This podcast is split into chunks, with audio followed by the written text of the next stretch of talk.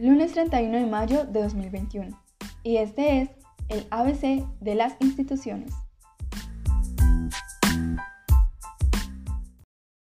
Este podcast se desarrollará de la siguiente manera. En primer lugar, analizaremos las funciones que tiene la Defensoría del Pueblo. En segundo lugar, observaremos cómo está organizada esta entidad. En tercer lugar, presentaremos algunas críticas que se han hecho la institución por cómo han actuado en el marco del paro nacional. Y, en cuarto lugar, brindaremos ciertas propuestas para que desde esa institución se logren superar algunos problemas actuales en el marco de las protestas. Para esto, contamos con un grupo de expertas que contribuirán al desarrollo de estos puntos. Ellas son Isabela Vélez, Alejandra Sandoval y Lorena Junco. Antes de darles la palabra, expondré en primer lugar las funciones de la Defensoría del Pueblo.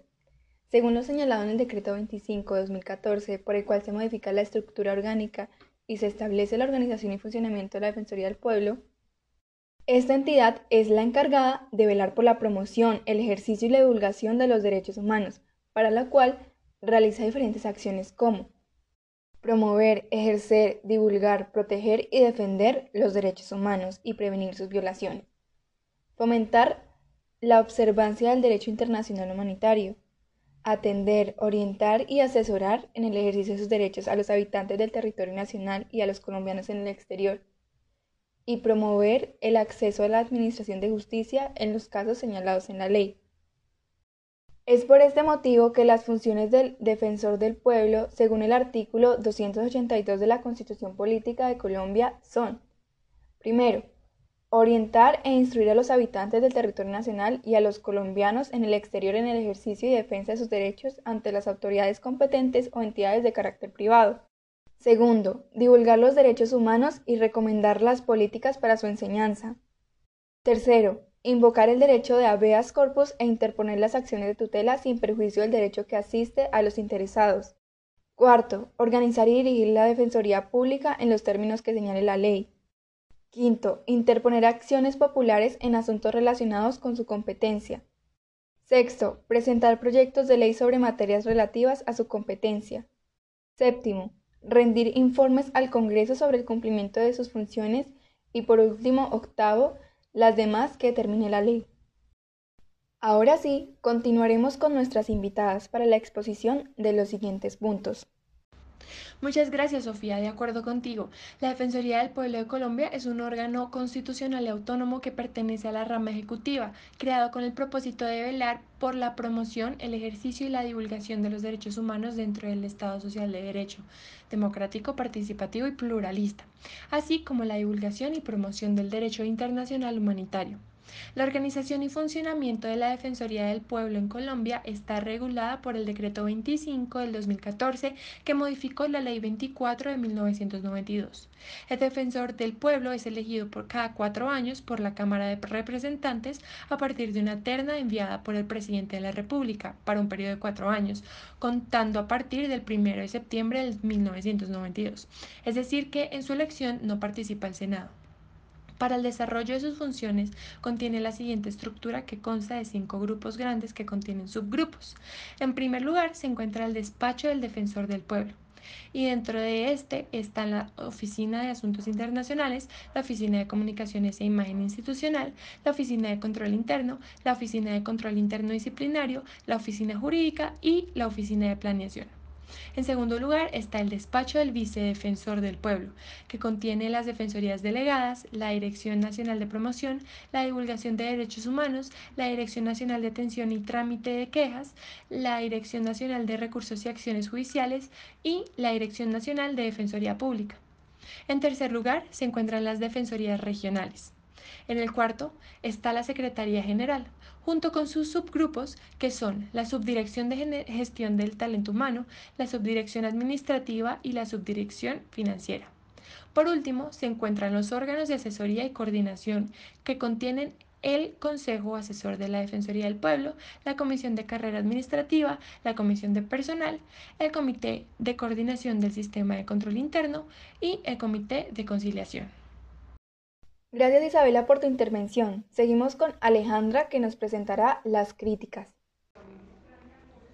Gracias Sofía. Frente a esto, como lo expuso Sofía e Isabela, si bien la Defensoría del Pueblo se presenta como mediadora entre los ciudadanos y el Estado, este papel muchas veces resulta ser poco eficaz, tal y como se presentó frente a la situación actual en donde Colombia se ha visto inmersa en una oleada de violencia a raíz del paro nacional.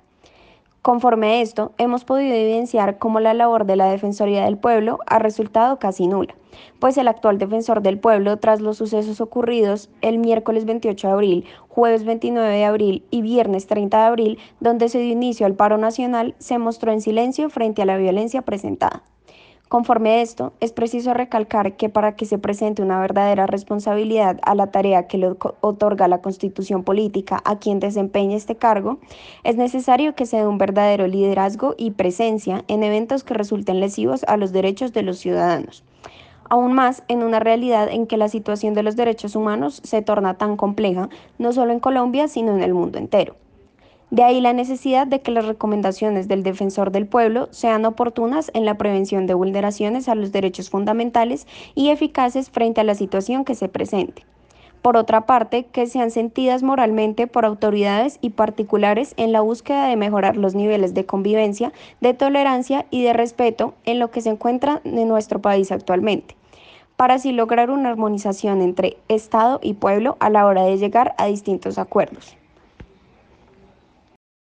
Para terminar, la experta Lorena Junco, con el fin de brindar posibles soluciones a las problemáticas presentadas, expondrá algunas propuestas. Gracias, Sofía. Es un gusto para mí estar acompañándolos en este espacio. Continuando con esta gran temática, en base a las funciones del defensor del pueblo y en base a las críticas que se han presentado en medio del paro nacional, podemos concluir tres propuestas concretas para que desde la institución se logren superar algunos problemas actuales en el marco de las protestas. En primer lugar, consideramos que el defensor del pueblo debería realizar campañas en las cuales informe a los manifestantes sobre los mecanismos de protección ciudadana a los cuales pueden acudir para proteger una eventual o real pérdida, vulneración o amenaza de sus derechos fundamentales consagrados en la Constitución política. Estas campañas se deberían dar en todo el territorio nacional, pero principalmente en las ciudades en donde se han visto mayores afectaciones por el paro nacional, como Cali y Bogotá. En segundo lugar, consideramos que el defensor del pueblo debería interponer una acción popular en defensa de los derechos humanos que se les ha vulnerado a los manifestantes en medio de la protesta social. Y en tercer lugar, el defensor del pueblo debería presentar un proyecto de ley con el fin de realizar una reforma policial encaminada a que primero el desmantelamiento del escuadrón móvil antidisturbios. Segundo, que los uniformados que cometan un crimen sean juzgados imparcialmente. Y tercero, que en sus operativos traten a las personas como civiles y no como subversivos.